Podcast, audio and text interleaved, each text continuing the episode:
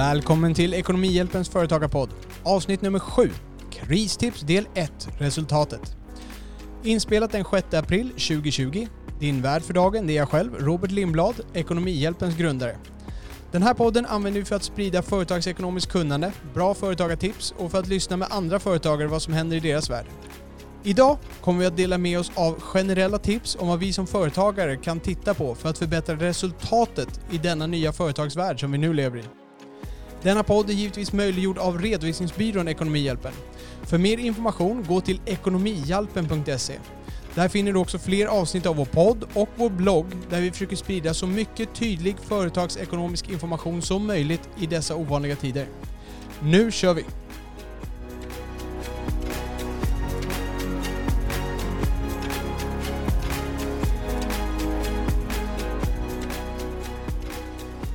Halloj och tjena moss och välkomna tillbaks till Ekonomihjälpens företagarpodd. Idag ska vi äntligen ta oss an lite mer handgripliga tips om hur vi kan tackla den här coronakrisen och vad vi kan göra som företagare för att förbättra vårt resultat och för att få den likviditet som gör att vi kan klara oss igenom den här dalen som förhoppningsvis har ett slut längre fram. Idag kommer vi fokusera på resultatdelen här och jag tänkte börja med att förklara lite skillnaden mellan likviditet kontra resultat. Likviditet, det är ju hur mycket pengar du har på kontot. Så att om du tar ett lån från banken, då har du inte tjänat några pengar för du är skyldig banken lika mycket som du lånade. Men du har förbättrat din likviditet för du har mer pengar på kontot. Resultatet däremot, det är din vinst. Det vill säga hur mycket du har sålt för minus hur mycket du har köpt för. Så mellanskillnaden däremellan, det blir din vinst och det är ditt resultat. Eller din förlust ifall du har köpt för mer än du har sålt för. Och man behöver bägge delarna för att kunna driva företaget. Om man sackar för långt efter i någon av dem så kommer företaget gå en konkurs. Om företaget går med minus och minus minus, då vet man att det går i konkurs. Men även om du klarar av att sälja och har inte har tillräckligt mycket pengar för att betala din hyra eller betala din personal, ja då kommer företaget gå i konkurs av den anledningen. För då kommer de begära dig i konkurs för de får inte de pengarna och du har inte de pengarna. Ett exempel på hur man skulle kunna hamna i den situationen är om du har bundit upp väldigt mycket pengar i en maskin. Det är en tillgång. Det kommer inte upp som en kostnad på balansräkningen. Så att du tar dina pengar och så byter du det mot en jättestor och jättevärdefull maskin. Och den är jättevärdefull. Du skulle kunna byta tillbaka den på lång sikt mot de här pengarna. Och du använder den för att producera de här varorna som du säljer. Men pengarna ligger uppbundna där. Så trots att du producerar den här varan, du skapar den här apparaten som du har uppfunnit och du producerar ut den och de säljer bra, så har du inte tillräckligt mycket pengar att betala räkningarna för att pengarna är uppbundna i lagret eller i apparaten. Så det här är sätt som man kan då alltså gå under för att man inte har likviditet eller resultat. Så det vi kommer att prata om idag är resultat. Så nu är det vad kan vi göra för att få en bättre vinst i år? Eller en mindre förlust åtminstone för de av oss som ligger riktigt illa till.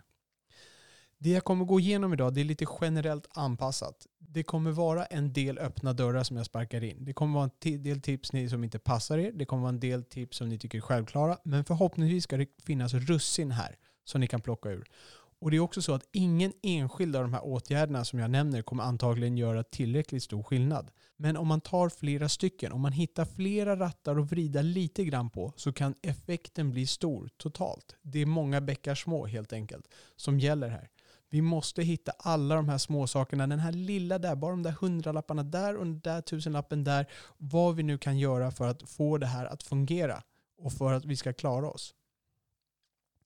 Så med det sagt, så låt oss kasta oss in och gå igenom. Jag tänkte prata först om hur vi trimmar kostnaderna. Och jag går lite på resultaträkningen, redovisningsekonom som jag är i grunden, så går jag lite resultaträkningen uppifrån och ner, ni som känner igen där. Eh, det första är då har vi material, råvaror, underentreprenörer. Material och råvaror det är alltså snickarens plankor som man använder för att bygga huset eller verandan. Det är bagarens mjöl som de använder för att baka brödet, i råvarorna. Underentreprenörer, det vill säga om man tar in en målare som sköter målningen på det här huset som man bygger åt en kund för att man inte sköter målningen själv. Gällande de bitarna, kör bara in det nödvändigaste materialet, de nödvändigaste råvarorna. Och ta bara in de underentreprenörer som ni verkligen tjänar pengar på. Om ni inte har jobb och ni egentligen kan måla själva, gå och måla det där huset själv kanske istället för att ta in målaren om det är ett alternativ. Vad nu som passar i er värld. Om ni är en restaurang, kanske stryka ett par alternativ på menyn som har de här dyra underingredienserna just under den här perioden. Så att ni kan spara ner på de där kostnaderna. Köp in bara, bara det nödvändigaste materialet så att lagret inte växer där, ni ligger inte och samlar pengar där. Köp bara in det ni behöver. Sen kommer man upp till hyran och lokalkostnader. Om ni har hyra, om ni hyr en lokal, se till att få en hyresreduktion. Inte bara uppskov med betalning, utan ni vill ha en reduktion. Ni behöver gå och förhandla med er hyresvärd och ni behöver vara ganska tuffa. Tänk på det att om man är en hyresvärd och sitter där och så har man en hyresgäst som det går dåligt för. Om ett alternativ är att den här hyresgästen går i konkurs, då ska de alltså sitta och försöka få ut sin hyra från det här konkursboet. Sen ska det vara avhysning så de blir av med det här. Och sen kan de ta in en ny hyresgäst. Och hur många hyresgäster står och knackar på i de här tiderna och vill komma in där det låg kanske en restaurang, där det låg kanske ett café som inte är de mest attraktiva branscherna just nu. De kommer kosta, det kommer kosta hyresvärden mycket mer att gå igenom den processen än att blåsa bort två månadshyror. Och som jag känner så tror jag de flesta hyresvärdar klarar av att reducera hyran under två, tre månader, kanske till och med ta bort den helt. Det finns undantag på det här. Jag känner själv små hyresvärdar som har det riktigt knapert, som lever på gränsen där. Men de flesta hyresvärdar, jag som har sett lite bakom scenerna, de har en marginal, en buffert uppbyggt i det här. En del hyresvärdar är större hyresvärdar. De kan vara rädda för att värderingen på deras fastighet, eller värderingen på deras bolag ska, jag säga, ska gå ner. Och sån här, det finns sådana betänkligheter. Men ni måste ändå gå in och vara hårda i det här. Och framför allt om ni är en utsatt, utsatt bransch. För här finns det ju ett stöd sedan för hyresvärden att söka. Om de sänker er hyra med 50 procent och ni är ett café, ni är sällanköpshandel, alltså det vill säga ni säljer kanske möbler eller juveler eller någonting annat som inte är livsmedel i princip. Eller om ni är ett hotell. Då kan hyresvärden alltså få tillbaka hälften av den sänkningen. Så sänker han 50% då kan hyresvärden få tillbaka, av de här 50 han förlorade där får han tillbaka 25. Så han förlorar bara 25% av hyran. Om ni tillhör en utsatt bransch som de kallar det. Men oavsett om ni är en utsatt bransch eller inte, förhandla med er hyresvärd, få ner hyran, även om det bara är några tusen lappar, få ner 25%, 50%. En reduktion, inte bara uppskov. Uppskov med betalning, det kan vi tala om i nästa podd när vi pratar om likviditet. Men här vill vi ha en reduktion så att kostnaden blir lägre under två, tre, fyra månader när den här krisen rullar på. Sen tänker jag mig, om vi går över till nästa punkt så tycker jag att vi ska ställa in viss marknadsföring och utbildningar och sådana saker. Eh, är det konferenser och är det utbildningar som kanske inte är kritiska nu och jag har svårt att se, det kanske om ni ska ha ett certifikat precis som ni, för att ni ska påbörja ett jobb, ja då ska ni givetvis inte ställa in den. Men övriga utbildningar kan vi nog skjuta på.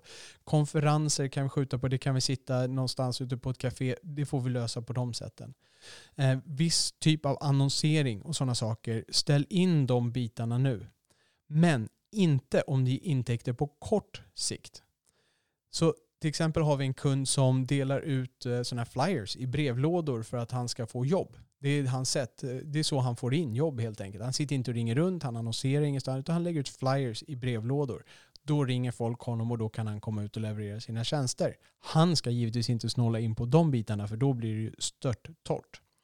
Men däremot sådana här som är varumärkesbyggande eller sånt som inte ger intäkter på kort sikt. De grejerna kan vi skjuta på. De kostnaderna vill vi inte ha just nu. Vi vill bara lägga ut på marknadsföring som genererar snabba intäkter just nu. Det är inte dåligt att bygga varumärken och sådana bitar, men det är inte det vi ska lägga ner pengar på just nu när vi har det lite krisigt. Sen kan vi också inventera företagets avtal, vad vi har för avtal. Olika avtal vi kan ha då. Förutom hyresavtalet så har vi säkert avtal med leverantörer, med entreprenörer. Finns det möjlighet att häva avtal? Finns det möjlighet att åberopa force majeure som det finns i många avtal? Och force majeure det brukar vara en sån här, jag brukar säga till mina kunder att eh, ja, om det blir jordbävning eller någonting så blir vi inte skyldiga att leverera er bokföring i tid. Ungefär. Det, det är vår avtalsfrihet där. Avtalen innehåller ofta sådana saker och nu kan det finnas luckor där man kan utnyttja den här klausulen om force majeure. Ni behöver titta i era avtal, vad de säger. Och jag är inte en jurist som sitter och säger det här, utan jag är bara jag är bara van att vara kring avtal. Så jag har ingen specialistkunskap. Men kika på vad ni kan komma ur för avtal och, och lägg bort dem. Säg upp dem, avsluta dem, häv dem så snabbt som möjligt. går det att åberopa force majeure. Sen om vi tittar på försäkringar. Kan ni hitta billigare försäkringar? Kan ni omförhandla era försäkringspremier? Kan ni be om offert från andra aktörer? Sänka några tusen lappar där? Kan ni ta hjälp av en tredje part? Det finns tredjeparter där ute som hjälper till att sänka försäkringskostnader så får de en liten del av kakan. Det gäller dock att hitta seriösa aktörer som gör det här. Jag har ingen att rekommendera. Så att jag, det här är ingen marknad jag riktigt prövar mig på. Jag tycker försäkring är supertråkigt. Det här är jag ganska svag i min kunskap om. Men jag vet att det finns sådana här aktörer där ute. Hitta någon seriös sådan som kanske kan hjälpa er om ni inte vill göra de här bitarna själv och få ner försäkringspremier på bilar, på företagsförsäkringen, på ansvarsförsäkring, vad ni nu har. Sen kommer vi till en av de största posterna på kostnadssidan. Och det är ju personalkostnaden för oss som har anställda åtminstone. Här kan vi ställa in för förmåner och bonusar. Så gör det. Eh, är det förmåner, städförmåner, vad vi nu har för förmåner som vi har gett ut till anställda, stryk dem i den mån det går. Vi ska inte bryta mot avtal och sätta oss i problem och kanske få facket som knackar på. Men i den mån vi kan, ställ in förmåner och bonusar och testa verkligen det. Prata med de anställda. Det är många människor runt omkring oss som har förståelse för sådana här saker. Så prata med era anställda om att ställa in de här sakerna nu under en period. Det är en temporär lösning. Också prata om en temporär lönesänkning. Där har vi ju korttidspermitteringen som kommer från staten. Om man är ett företag som kan hävda att man har ekonomiska svårigheter enligt den tolkningen som inte riktigt vet hur den kommer att se ut, då kan vi korttidspermittera oss. Och då finns det de här reglerna. Jag har förklarat det i andra poddar, jag ska inte gå in på det i detalj här. Men du kan minska ner dig med tre grader. Du kan minska arbetsstyrkan med 20%, med 40% eller med 60%. Då kan du sänka arbetstiden då. Det behöver vara minst 70% av alla som jobbar där på platsen, inklusive du själv som anställd ägare. Så du behöver se om det passa din bransch och se till om du klarar de reglerna. Då kan du utnyttja det här med korttidspermittering. Men även om du inte klarar statens regler så kan man prata med anställda om att gå ner i lön temporärt. Om att gå ner i arbetstid temporärt. Har du kollektivavtal, ja då behöver det här vara någonting som du kanske pratar med med facket. Och du behöver också vara medveten om att du inte bryter mot några arbetsrättsregler här. Så att du håller dig noga på den sidan. Men som sagt, många har förståelse. Snacka med anställda, snacka med gubbarna och gummorna där nere. Vad kan vi göra för att klara oss igenom det här allihopa utan att tappa allt för mycket personal? Jag tror många är ofta villiga, har vi sett här nu, att eh, vara med och lösa det. Har vi ett café där de anställda ställer upp till 100%. De går in, de jobbar för, nej, Kio ingenting jobbar de inte för, men de jobbar för en lägre lön och eh, ser till att kaféet klarar sig, överlever helt enkelt. Sen är det ju, vi har ju faktiskt fått en eh, minskning som vi får ta emot och tacka och ta emot. Det är ju sänkta arbetsgivaravgifter. Den gäller ju alla. Oavsett vilken bransch man är, oavsett om man har ekonomiska svårigheter eller inte, så får man ju sänka arbetsgivaravgifterna på lönerna. Man kryssar in en liten ruta när man skickar in arbetsgivardeklarationen. Då kan man välja ut 30 personer, ifall man har fler än 30 anställda, som får den här rabatten kan jag kalla det om de har 25 000 kronor eller mer i lön så kommer du få 5 300 i rabatt. För du, får, du betalar 20 procentenheter lägre. Istället för att betala 31,42 procent arbetsgivaravgifter betalar du 10,21 procent arbetsgivaravgifter på de första 25 000 som vardera av de här 30 utvalda tjänar. Har du färre än 30 blir det allihopa. Har du fler än 30 så får du välja ut 30. De 30 då som har högst lön kan man tänka sig.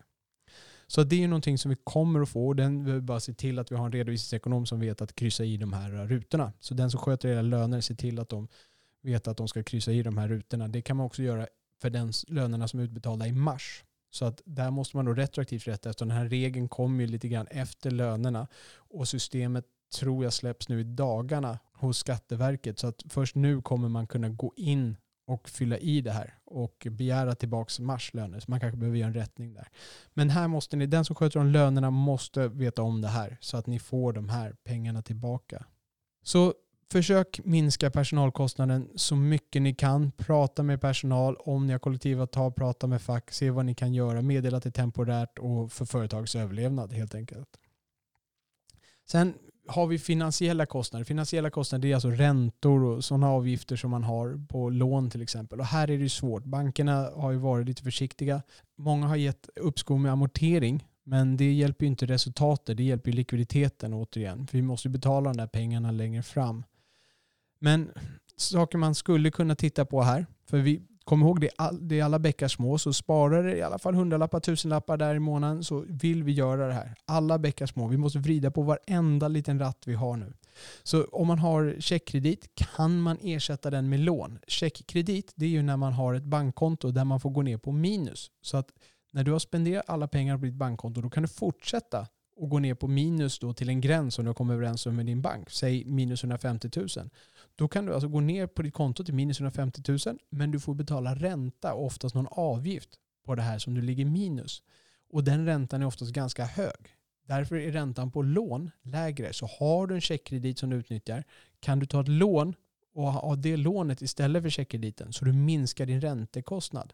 Och med det sagt så är nästa tips att undvika att ta lån om möjligt. Det vill säga om du inte, om du inte har någonting där du har hög ränta som du byter ut mot låg ränta med ett annat lån.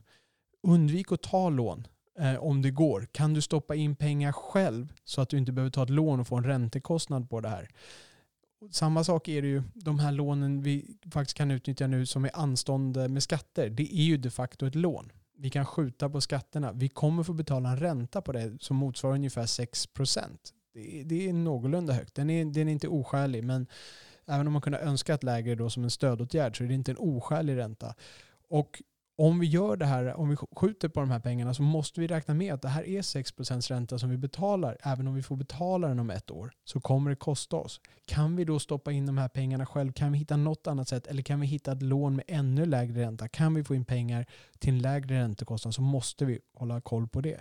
Här, precis som med försäkringarna, kan det också vara dags att kontakta banken och förhandla om. Kan jag få lägre räntekostnader? Kan man gå till en annan bank och sänka räntekostnaderna där? Så vad kan vi göra där? Det, det är kanske inte så jättemycket, men kom också ihåg att de åtgärder vi gör nu på kostnaderna, många av de här kommer ju ligga kvar. Om vi sänker försäkringskostnaden, om vi sänker räntekostnaden, när det här blåser över, om allting blir frid och fröjd sen om några månader längre fram, då har vi ett bättre företag. Då kommer vi tjäna mer pengar på grund av de här åtgärderna vi gör nu. Så det är inte bara för att rädda oss nu. Det här bygger även för framtiden. Så det är om kostnaderna. Det är bara lite rafsa igenom. Tänk igenom vad kan passa er här, få igång tankarna. Vad kan man skala in på här? Men det som jag är, känner här att vi behöver jaga intäkter. För det är inte bara att dra ner på kostnaderna. Vi måste få in mer intäkter. Och då är det så här, om ni fortfarande har intäkter och behöver er personal, ni är alltså en bransch som inte har drabbats så mycket ännu i alla fall, och ni behöver personalen på plats för att generera era intäkter. Se till att hålla dem friska. I den här perioden är ju det superviktigt. Det kan man göra genom att låta dem jobba hemifrån. Vi har mer digitala möten med kollegor och kund.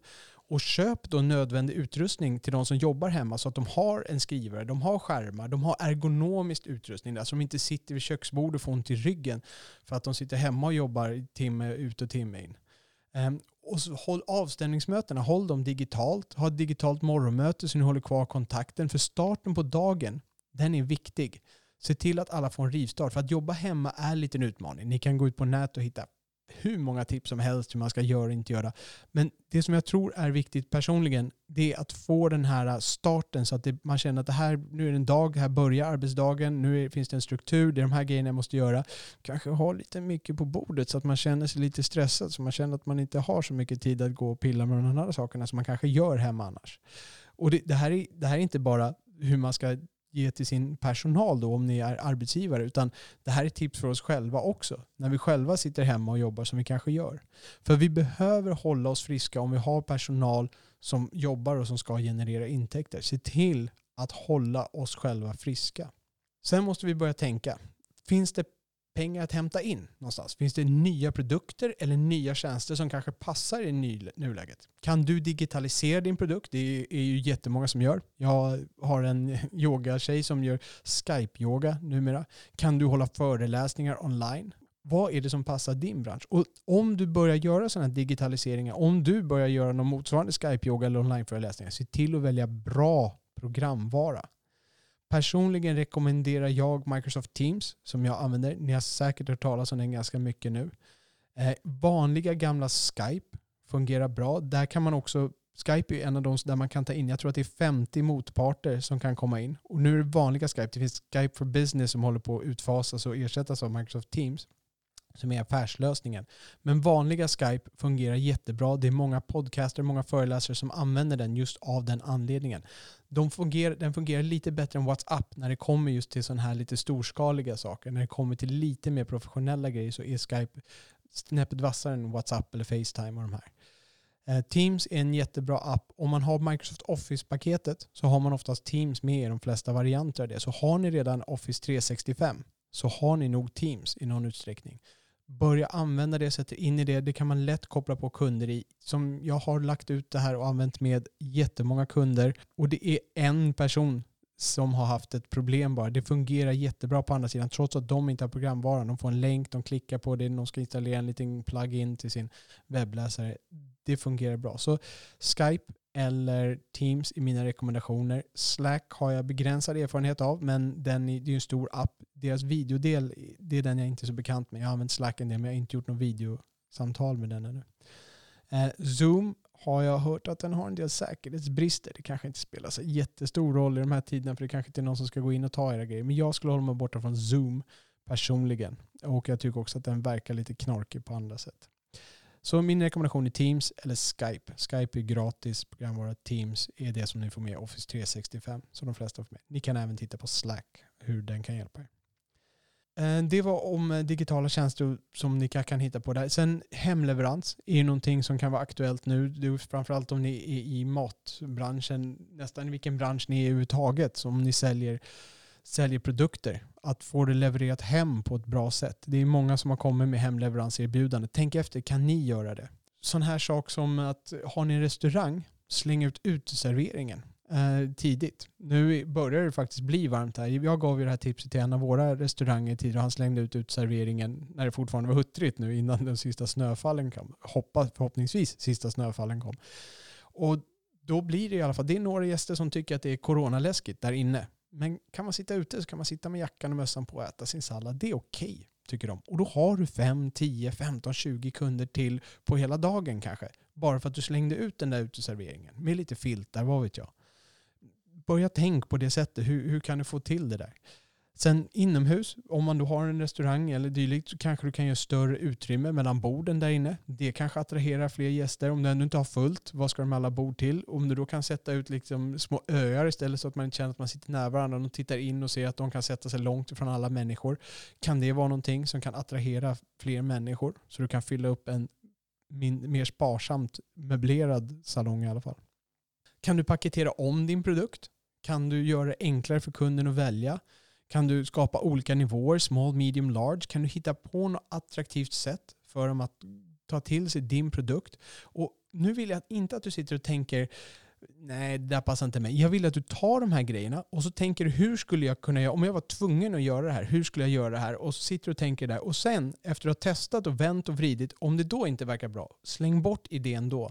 Men utmana dig själv, utmana status quo, utmana det här vanliga som du har fastnat i för att du har varit van att vara företagare, du har drivit det här företaget, du kan det här företaget utan till, du vet precis hur marknaden är. Ja, du vet precis hur marknaden var. Nu är det, nu är det en ny djungel. Det är djungelns lag som gäller nu. Nu måste du komma på någonting nytt. Nu måste du kunna anpassa dig efter omständigheterna. Du kan inte vara kvar i de här vanorna, för de, den världen som de vanorna passade jättebra i, den finns inte längre. Den finns i alla fall inte just nu. Den kanske kommer tillbaka längre fram, men just nu finns den inte. Ska du leva nu måste du hitta vanor som passar nu.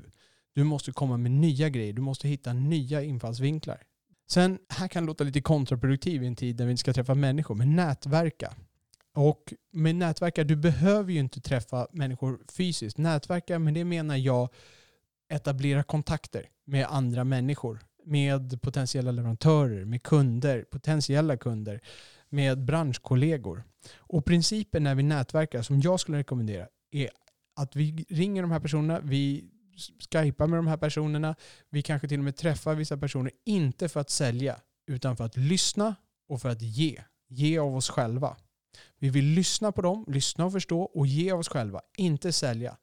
Sälja blir en naturlig effekt i längden av att vi skapar bra relationer, av att vi lär känna varandra det finns många sådana här affärsnätverk. BNI är väl en av de mer kända. Här i Stockholm fanns det ett som hette Arnt tidigare som jag personligen tyckte var lite för säljigt. Men de, de har gjort det här till en, till en konst som ibland kan verka nästan lite sektliknande. Men principen finns ju där, att etablera de här kontakterna och skapa nätverk. Och det är ofta så stora företag som bara går av sig själv, som blir ett självspelande piano, det är ju för att de har skapat det här nätverket. De har fått den här statusen som gör att det bara kommer in kunder automatiskt. För det sitter någon där borta och pratar bra om dem så att de kommer där. Så det kanske inte är den du nätverkar med som kommer handla av dig. Men han eller hon kommer att ge en rekommendation till en annan och säga jaha, ska du gå på restaurang och käka sallad? Ja, gå bort dit. Eller ska du ha någon som gör din bokföring? Ja, gå till bla bla bla.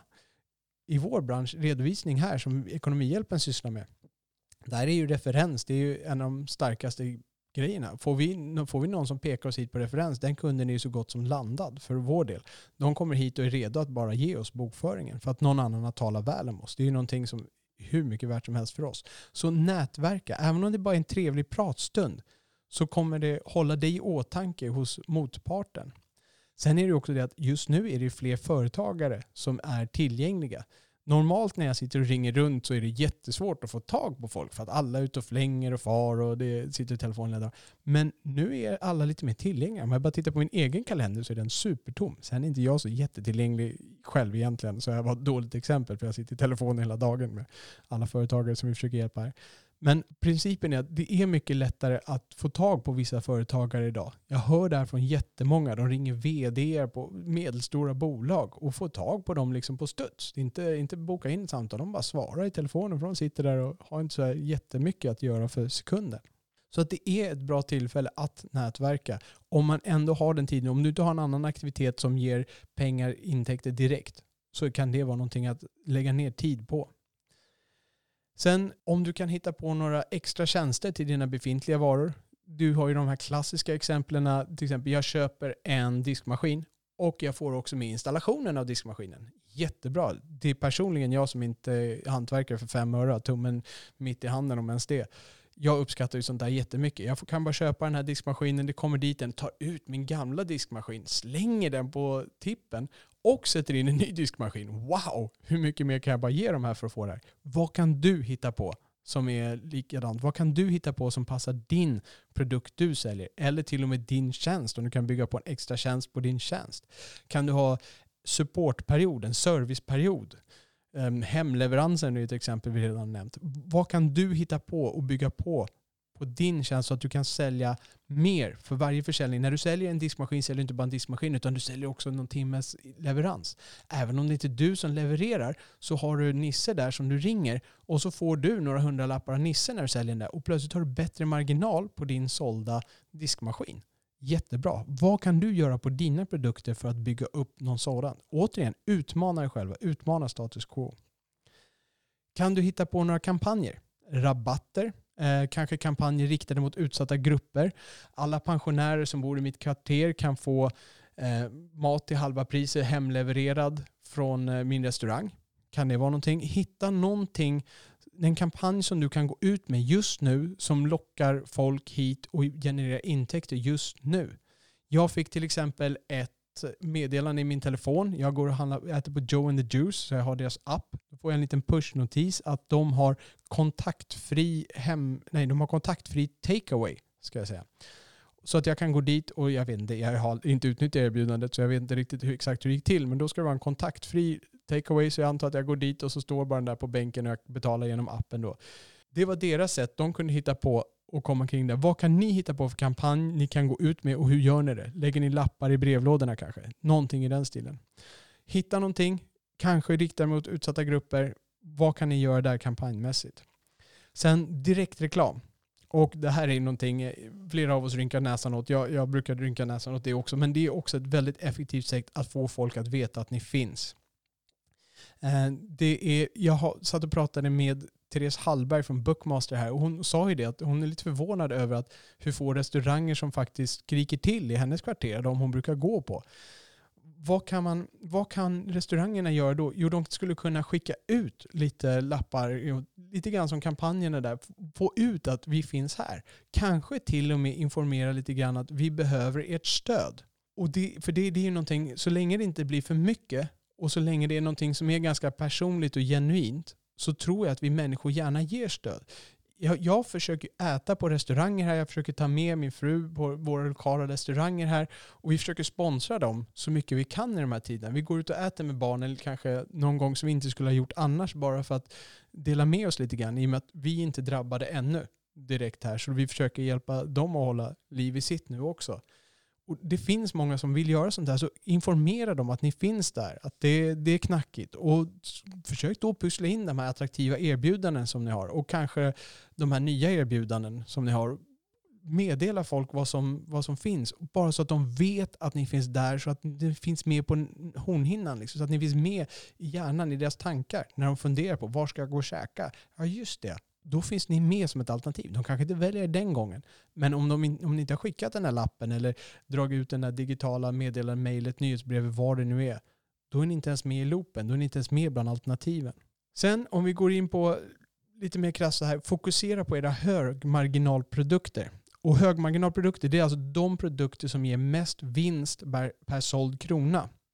Kan man marknadsföra dem lite extra, för där, där tjänar ni ju mer på varje såld enhet. Kanske att ett fokus på dem i det här läget och kunna pusha ut fler av dem kan generera större intäkter just nu. Kanske det kan vara någonting att fokusera på just högmarginalprodukterna och då gäller det att ni vet vad era marginaler är. Marginaler det är ju alltså att om du säljer någonting för 100 kronor och den kostade dig 50 kronor att tillverka eller att köpa. Då har du ju 50 kronors vinst på den. Den kostade 50, du sålde den för 100.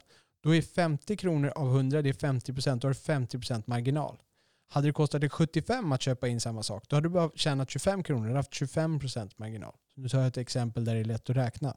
Men det är marginalen. Så har du någon med hög marginal, se till att fokusera på den produkten eller den tjänsten ifall du har marginaler på tjänster också. Sen kanske du ska börja marknadsföra dina expertområden mer. Det finns på YouTube, för då tänker jag liksom mer på er som, är, eh, som har tjänster att sälja. Marknadsför era expertområden, för alla älskar en expert. Sprid information och kunskap, dela med er. Det jag sitter och gör nu skulle kunna vara ett exempel. Det här är, det här är ingenting jag gör riktigt för att marknadsföra, utan det här är mer jag gör för att jag ska kunna prata med flera företagare samtidigt, för det är så jättemånga som pratar med mig nu. Men det här är ett exempel på vad man skulle kunna göra, sprida kunskap som en expert. Om folk tycker att det jag säger är smart så kommer de kanske tycka att Ekonomihjälpen låter som ett bra ställe, för där finns det någon som är smart som jobbar, och då kanske de går dit. Och ni skulle kunna göra samma sak. Eh, ni skulle kunna utnyttja sociala medier, YouTube, vad det nu är. Om ni säljer eh, den här diskmaskinen, då kanske ni kan lägga ut en video om hur man eh, använder den här diskmaskinen med några bra tricks. Om ni säljer pool, om ni säljer poolredskap, som jag vet en firma som gör, då kanske ni kan lägga ut videos om hur man ställer in de här rattarna på bästa sätt för att få de här jacuzzi-bubblorna på bästa sätt och hur ni rengör den här poolen och hur ni behöver sköta om den här poolen. Och så att ni marknadsför er, för ni är ju jäkligt duktiga på pooler just. Hitta de här grejerna, marknadsför dem och ge de här runt omkring tipsen som gör att folk kommer uppskatta dina tjänster eller dina produkter ännu mer. Och sen slutligen så skulle jag vilja ta det som kanske är det allra viktigaste. Och jag, jag har hintat lite grann på det här. Nu, det här är sista på intäktssidan. Det är att vi måste få tillbaka hungern. Det är dags att börja tänka som ett nystartat företag. Som sagt, jag kallade det för djungelns lag tidigare, men det är en helt ny värld där ute. De gamla premisserna gäller inte längre. Nu är det precis som när ni en gång i tiden började starta ett företag. Ni hade ingen intäkt, ni hade ingenting, ni, hade, ni visste inte så särskilt mycket om världen. Det är samma status nu. Vi måste få tillbaka den där hungern. Nu ska vi gå ut och klösa oss till våra intäkter. Vi ska hitta sätt att hjälpa andra människor, tjäna andra människor, ge andra människor någonting som de uppskattar i utbyte mot deras pengar. Vi måste börja hitta nya vinklar. Vi måste få tillbaka den hungern. Vi måste hitta kreativa idéer hur vi kan generera mer intäkt. Precis som när vi satt där första gången och öppnade vår restaurang, vår redovisningsbyrå, vårt hotell kanske, vad vet jag. När vi satt och öppnade det här, den då när vi satt där och funderade på hur ska vi organisera det här för att det ska bli mer attraktivt, för att folk ska komma hit, hur ska vi få in folk, hur ska vi gå sprida vårt budskap? Vi är tillbaks på den nivån. Vi måste få tillbaks den inställningen. Vi måste våga testa, se hur det gick och sen förbättra. Och våga testa igen. Vi måste våga testa nya saker, även om det inte lyckas. Vi vågar testa, vi ser hur det gick. Gick det inget bra, då förbättrar vi eller förkastar och sen vågar vi testa igen. Om och om och om igen. Just do it, som Nike säger. Just do it. Gå ut och gör och kör. Få tillbaks den där hungern. Så det är det jag hade att säga om intäktssidan där. Sen tänkte jag prata lite grann här om ni som är enmansföretag. För här är det lite speciella villkor. Om du är ett enmansföretag, du är ensam och du har låga fasta kostnader, det vill säga att du har ingen hyra, du kanske sitter hemma och jobbar eller du jobbar ute hos kunderna. Så du har ingen hyra, du har inte några stora avtal eller försäkringar som ligger och kostar pengar oavsett hur mycket du drar in. Då kan det i det läget att du har ingen eller nära nog ingen intäkt kan det vara dags att titta på a-kassan. A-kassan har ju fått betydligt mer attraktiva villkor nu temporärt. Bland annat så är det bara tre månaders tid du måste vara med. Så har du inte varit med kan du gå med nu i april som jag spelar in den här podden i. Och då har du april, maj, juni. Då kan du börja få a-kassa i juli. Normalt är det 12 månader som du måste vara med i a-kassan. Så att nu kan vara ett bra läge att gå med. Och har du redan betalat sedan tidigare och är redan med, då är det ju dags att börja utnyttja det här. Om du inte har någon intäkt, då är det kanske dags att slänga in, inte handduken, du ska inte slänga in handduken, du ska slänga in du ska trycka på pausknappen på din firma. För det är också en sak som staten har kommit med att man ska kunna pausa företaget lättare. Den här fem års, den femårsregeln som tidigare finns, att företag får bara pausas en gång vart femte år den är slopad tillfälligt. Så att du kan pausa ditt företag nu även om det är nystartat, även om du har pausat det tidigare. Och med pausa är det det som a-kassan kallar vilande bolag. Det finns inget egentligen som heter vilande bolag, men olika instanser har sina olika definitioner. Så du måste kolla med din a-kassa vad du måste göra för att ditt bolag ska bli vilande om du ska göra det här. Men är du ett enmansföretag med låga fasta kostnader och ingen, eller nära nog ingen intäkt just nu, kanske det är dags att stänga igen firman för stunden, ta lite a-kassa och sen komma tillbaka i förhoppningsvis höst. Sen lite krassa beslut som vi kanske behöver göra. Eh, det kan vara att eh, fokusera på kunder med hög betalningsförmåga. Och vi har vissa kunder som inte sköter sina betalningar så kanske vi ska inte ge dem samma fokus, samma service utan vara lite krassa här. De här kunderna betalar bäst. De kanske har högst marginal vi fokuserar på dem och ser till att hålla dem jäkligt nöjda. Medan vi kanske låter de här som är lite dåliga på att betala falla bort. Det här är krassa beslut. Sen att hyra ut eh, lediga kontorslokaler kan vi kanske krympa oss lite grann. Få ett ledigt kontorsutrymme och hyra ut den. Om vi packar ihop oss själva lite mer just nu. Kan vi jobba mer själva? Alltså vi som ägare tänker jag då. Jobba lite mer operativt gå ner på golvet och kanske stå i baren eller vad det nu är vad vi har för verksamhet. Så att vi drar ner på personalkostnaden och kan frisätta personal. För ägare så är det ju också så att ja, sjukskrivning är ju ett alternativ om vi är sjuka. Och sjuka i den här tidsperioden kan man ju vara lite lättare, känner jag. Och observera att jag sitter inte nu och rekommenderar att ni ska stanna hemma och begå försäkringsbedrägeri eller försäkringskassebedrägeri jag menar att om vi är sjuka så ska vi tillåta oss själva vara sjuka. Vi egenföretagare har ju ofta en förmåga att, vad fast jag är bara lite snuvig eller jag har lite feber, jag kan jobba ändå, jag stoppar i mig ett par Ipren eller vad det nu är man brukar käka. Och så tuggar man taggtråd liksom. Det här är kanske tillfället när vi ska stanna hemma. Vi får ju trots allt både första karensdagen och sen all sjuklön som vi måste betala ut till oss själva betald. Vi behöver inte komma med ett läkarintyg förrän dag 22. Vi kan alltså vara hemma i tre veckor där vi de två första veckorna betalar oss själva från företaget. Dag 1 begär vi från Försäkringskassan. Dag 2 till 14 betalar vi från vårt eget företag till oss själva sjuklön som vi senare skede kommer att få igen från staten. Och sedan dag 15 till 21, om vi är sjuka så länge, så får vi återigen från Försäkringskassan. Dag 22 måste vi komma med ett läkarintyg. Nu är det dags att inte vara så jäkla tuff, utan stanna hemma om inte företaget kräver det givetvis. Kan, men kan du stanna hemma och låta personalen ta det där och då minskar du ditt företags kostnad ganska mycket. Det kan vara ett krasst beslut som, vi, som det är dags att uh, göra nu. Sen tänkte jag nämna gällande de här nedsatta arbetsgivaravgifterna. Om du är en företagare som tar ut ganska låg lön se till att fylla upp den lönen till 25 000 den här månaden. Så om du brukar ta ut eh, 18 i månaden, säg, fyll upp och ta ut 25 under april, maj och juni. Varför det? Jo, för att under de tre månaderna har du rabatt på arbetsgivaravgiften upp till 25 000. Mars är det också rabatt, men den kan vi inte göra så mycket åt. Mars månad har redan gått. Men under april, maj och juni, fyll ut er lön till 25 000 så att ni utnyttjar den här rabatten till max och sen minskar ni lönen de andra månaderna. Så i det här exemplet, om någon har 18, då lägger de på 7000 så att de får 25 under april, maj, juni. Sen under juli, augusti, september, de följande tre månaderna, då kan vi dra av 7 så man bara tar ut 11. Då har du tagit ut lika mycket på de månader som du planerade, men du har sparat ändå 7000 gånger 20 procent, det vill säga 1400 gånger 3, 4200 kronor. Och det är 4200 kronor som du får i bidrag. Så då är det bara frågan, vill du ha 4200 kronor eller vill du inte ha 4200 kronor? Vill du ha det, då ser du till att göra den här åtgärden. Samma sak om du hade tänkt att inte ta ut någon lön alls. Du tänker jag ska klara den här krisen, jag tar inte ut någon lön, jag har pengar hemma så jag klarar mig. Och så börjar jag ta ut sen igen efter sommaren när allting börjar rulla på igen. Då gör du så här, då tar du ut lön ändå under april, maj, juni. Då tar du ut 25 000 under april, maj och juni. Och sen struntar du i att ta ut lön i höst. Hade du inte tänkt att ta ut någon lön alls, då sparar du ju 15 000 kronor, nästan 16 000 kronor. 15 900. Så då har du 16 000 kronor att hämta hem på den här åtgärden i slutresultatet på året. Så då är frågan, vill du ha 16 000 kronor eller vill du inte ha 16 000 kronor? Vill du ha 16 000 kronor, då ser du till att ta ut 25 000 under de här tre månaderna. Men då kanske någon säger, jag har inga pengar i företaget, hur ska jag kunna betala ut det här? Om jag betalar ut den här lönen, då är kassan helt tom. Ja, men då gör du så här, du betalar ut den här lönen till dig själv. Säg att det är 25 000 före skatt.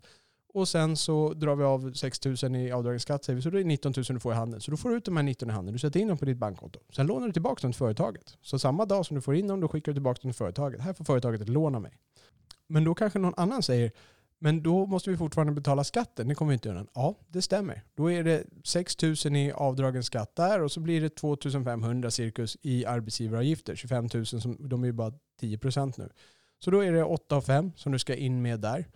Ja, de pengarna klarar du inte av att sätta in dem, då kan du begära anstånd just på de här tre månaderna.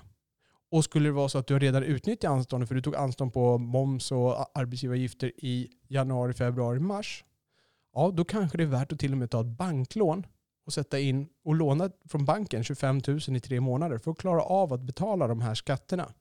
Men då drar du på med en räntekostnad säger någon. Jaha, det är helt rätt. Du drar på en räntekostnad. Men säg att det kostar hela 2000 att låna de här pengarna bara i ett halvår. Det är jättehög ränta på det här. Du lånar 25 000 i sex månader och det kostar dig 2000 kronor. Men då har du fortfarande tjänat nästan 14 000 kronor. Så frågan är, vill du tjäna 14 000 kronor eller vill du inte tjäna 14 000 kronor? Det är den här typen av krassa beslut vi behöver vara redo att göra. Det här är matematiskt och regelmässigt korrekt. Därför kan vi göra så här. Därför bör vi göra så här. Hitta en lösning så att vi sparar de här pengarna. Det är sånt som kan rädda oss längre fram och det är sånt som minskar smällen under den här krisen.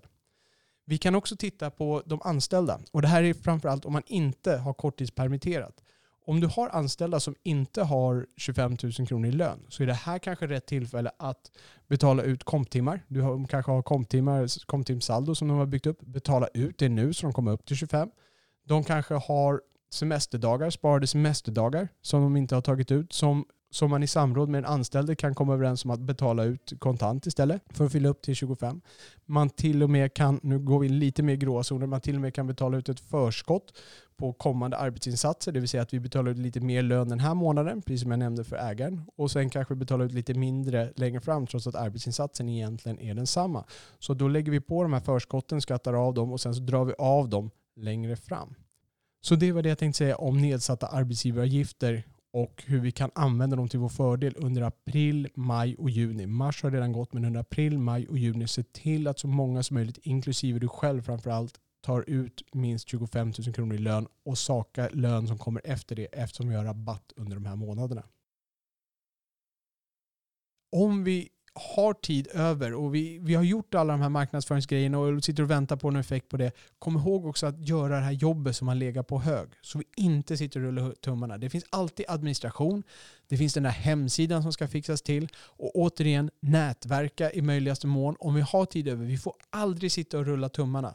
Antingen ska vi sitta och komma på jäkligt bra idéer eller så ska vi jobba och tjäna in pengar, eller så måste vi sitta och fixa med de här grejerna som har legat på hög och få dem gjorda. Och jag vet hur jobbiga de är. Jag vet precis hur jobbiga de är och jag vet hur tråkiga de är.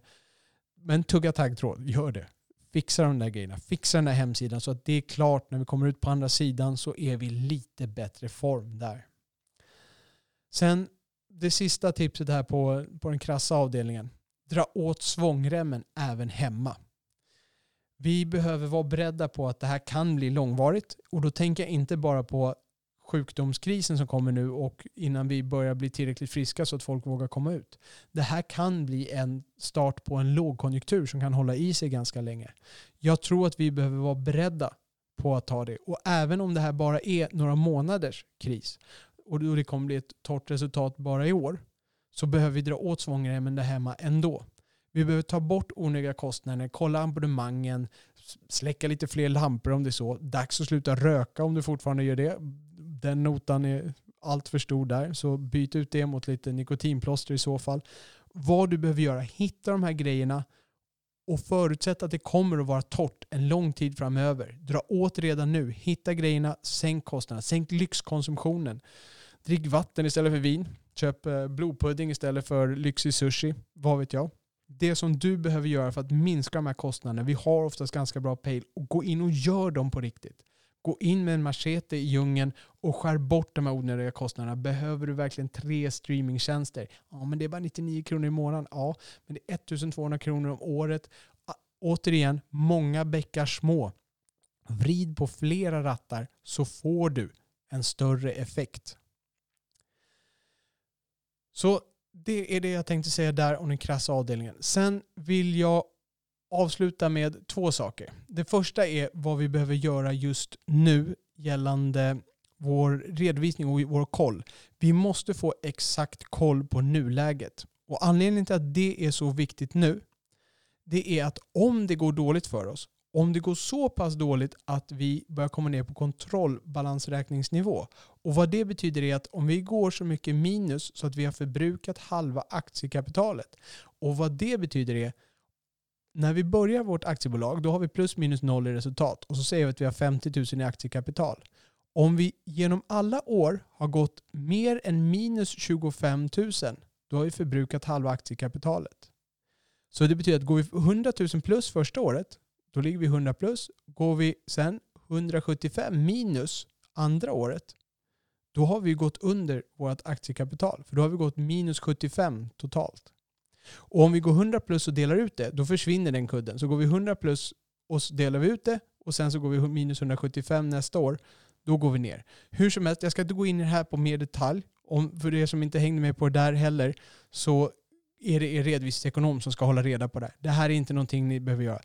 Men det ni behöver se till är att bokföringen är uppdaterad avstämd och att det är ett ordentligt månadsbokslut. Här på Ekonomihjälpen så periodiserar vi alltid alla månader för våra kunder. Så att för oss är det ingen stor sak. Men om ni har en redovisningsbyrå som kanske mer gör det här i bokslutet så behöver de se till att ta med de grejerna nu så att ni varje månad ser precis hur ni ligger till. Och jag kommer strax förklara varför det är så viktigt. För det är det.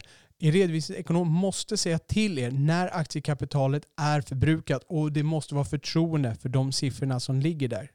Redan vid misstanke om detta måste ni agera omgående. För är det så att ni ska upprätta kontrollbalansräkning och inte gör det, då blir ni som ägare, som oftast är styrelseledamot, personligt ansvarig. Det är alltså er roll som styrelseledamot som gör att ni blir personligt ansvarig för bolagets skulder om ni inte upprättar kontrollbalansräkning. Så det betyder att om det går åt pipsvängen så kommer de som är, har fordringar på ert företag, de kommer kunna komma hem till eran dörr med Kronofogden och knacka på och ta eran TV, eran bil och ert hus för att betala de här skulderna för att ni blir personligt ansvariga. Om man upprättar en kontrollbalansräkning, det är det man ska göra enligt aktiebolagslagen nämligen, då kommer ni klara er undan det här. För då får ni åtta månaders respit. Då får ni åtta månader på att reparera det här företaget. Och efter de åtta månaderna, då får ni välja mellan att tvångslikvidera, det vill säga lägga ner, eller fortsätta med personligt ansvar då. Och väljer man att tvångslikvidera då, ja då har man följt reglerna. Då har ni inget personligt ansvar. Observera också att det här personliga ansvaret, det kan komma gällande skatter också. Om du låter bli att betala skatterna så kan du också bli personligt ansvarig som styrelseledamot. Och då blir man, du personligt ansvarig för de skatterna. Så då kan Skatteverket komma hem till dig och kräva det. Så prioritera att betala skatterna. Sen är det ju så, om det nu går så pass dåligt som man har kontrollbalansräkning och det här börjar se konkursmässigt ut, då kan rekonstruktion vara ett alternativ. Ni behöver ha med det i er kortlek som ett alternativ. Det, rekonstruktion det handlar om att du kontaktar en advokat som kommer in och hjälper dig och då ringer hon runt till alla, jag säger hon för att min, den advokat som vi tidigare rekommenderade var en tjej så jag ser bara henne framför mig. Hon sitter och ringer runt till alla dina leverantörer och försöker skära ner alla de som du skyldig pengar och så säger hon så här det här bolaget håller på i konkurs. Går i konkurs får du ingenting. Men om vi kan komma överens om att de bara betalar 25% av det de är skyldiga er den här gången så kanske det, de överlever och då har du en fortsatt kund. Plus att du får in 25%. De flesta tycker det låter ganska bra. Så då sitter man och gör de här bitarna och så ska man då förhoppningsvis städa upp. Man, det är en massa skulder som försvinner och då kanske man kan överleva och fortsätta verksamheten. Det är en rekonstruktion, snabbt sammanfattat. Min erfarenhet är att rekonstruktioner nästan aldrig fungerar. Det, jag tror att alla rekonstruktioner jag har sett här nere på den här nivån är, har gått i konkurs eh, ändå. Det har bara köpt lite tid. Och då undrar man varför sitter jag och rekommenderar det här? Jo, för att anledningen till att de går till konkurs är för att de har cyklat vidare på samma jäkla cykelväg. Om du kommer ner till den här nivån där du måste göra en rekonstruktion eller dö företagsmässigt så måste du inse att du måste tänka på ett annorlunda sätt. Och möjligtvis måste du kanske ha självinsikt nog att säga att du, har, du saknar en del av den kompetensen som behövs för att driva det här företaget. Ta in någon som kan hjälpa dig med den biten, ofta ekonomisidan. Vad kan du göra där för att det här ska fungera? För att du kan inte cykla vidare på samma sätt och tro att du får ett annorlunda resultat. Det är väl det som man brukar säga är definitionen av idioti. Så om du kommer ner på rekonstruktion så måste du rekonstruera ditt sätt att tänka eller rekonstruera den omgivning som du omger dig med så att du har personer där som kan hjälpa dig att komma ur den sidan. Så rekonstruktion, har med det i er kortlek i alla fall. Det kan vara ett alternativ att dra i om det går så illa. Sen skulle jag vilja avsluta nu med en liten not till er som inte drabbas så hårt av det här. Det finns ju till exempel hyresvärdar drabbas inte så. De flesta hyresvärdar som jag hör om vill tyvärr faktiskt inte sänka hyran. Vi får se om det blir någon ändring av det nu när staten har gått ut med de här åtgärderna. Åtminstone för de som hyr ut till en restaurang eller ett café eller ett hotell eller en sällanköpshandel. Det är ju i stort sett alla köpcentra som alla deras butiker och restauranger utom ICA och Konsum. De ser jag drabbas lite mindre hårt och där borde finnas en hand att sträcka ut. Hyresvärdar i min värld som jag berättade för er tidigare de har resurser att kunna överleva det här. De ska ta en del av den här smällen också i min värld. Vi kommer alla drabbas av det här. Indirekt eller direkt. Så hyresvärdar är några som kunde kunna checka ut. Banker, andra låneinstitut, skjuta på amorteringar och sånt där, absolut. Kanske ge några räntefria månader. Det är inte så jättemycket pengar. Ta eran del av smällen också. Sträck ut en hand. Och det gäller oss som företagare också. Vi här på Ekonomihjälpen till exempel, vi drabbas ju sekundärt. Vi har inte haft en så hård smäll där. Vi, bokföring, det är ett nödvändigt ont. Man ska till och med bokföra en konkurs. Men vi försöker hitta, vi försöker hitta, vi går ut till restaurangerna, vi köper takeaway mer nu än vad vi gjorde tidigare. Trots att vi, vi säkert kommer få en smäll längre fram också. Vi försöker stödja den här näringen som finns runt omkring, våra lokala företag här omkring oss vad, vad, kan man göra? Kan du, kan du sänka en kostnad för någon som behöver det? Kan du efterskänka ett par månadshyror? Kan du ge räntefriheten som sagt? Kan du ge uppskov med betalningar och amorteringar åtminstone så att de inte behöver lägga in det nu? Jag sitter som hyresvärd eh, här också på, på en sån stol i den fastigheten som Ekonomihjälpen har sitt kontor. Och där har vi en, eh, en tjej som har en fotbollsskola, Gueras fotbollsskola. Och där valde vi då att redan innan vi fick reda på det här med statliga bidraget så dels så halverade vi hyran och dels så sköt vi den andra halvan till årets slut där då. För de första två månaderna här nu så får vi se vad som händer sen.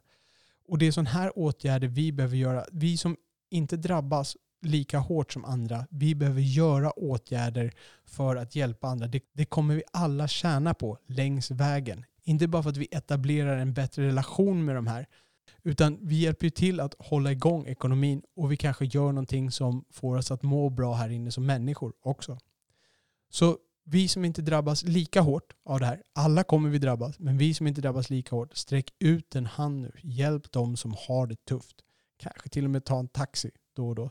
De stackarna som sitter där ute och bara stirrar. Stackars våra taxibolag, jag lider med dem. Det var det som jag tänkte gå igenom idag. Jag hoppas att det finns någonting här du kan plocka med dig, men om inget annat plocka med dig inställningen. Nu är det, nu är det djungelns lag. Nu är det en helt ny värld som vi måste just ut och hitta nya vägar i. Ta med er den inställningen. Gå och titta på det ni har. Ni måste se er ut nytt ljus. De gamla rutinerna, de gills inte längre. Det var en annan värld. Den finns inte kvar. Nu är det ny giv. Så med det sagt, kör hårt och ta hand om er själva där ute och tvätta händerna.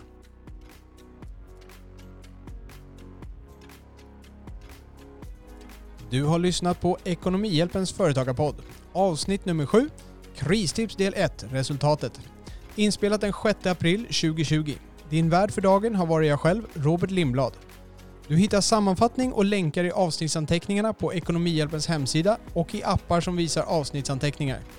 Podden är möjliggjord av redovisningsbyrån Ekonomihjälpen som ni finner på ekonomihjälpen.se. Med det så tackar vi för oss. Företaga lugnt!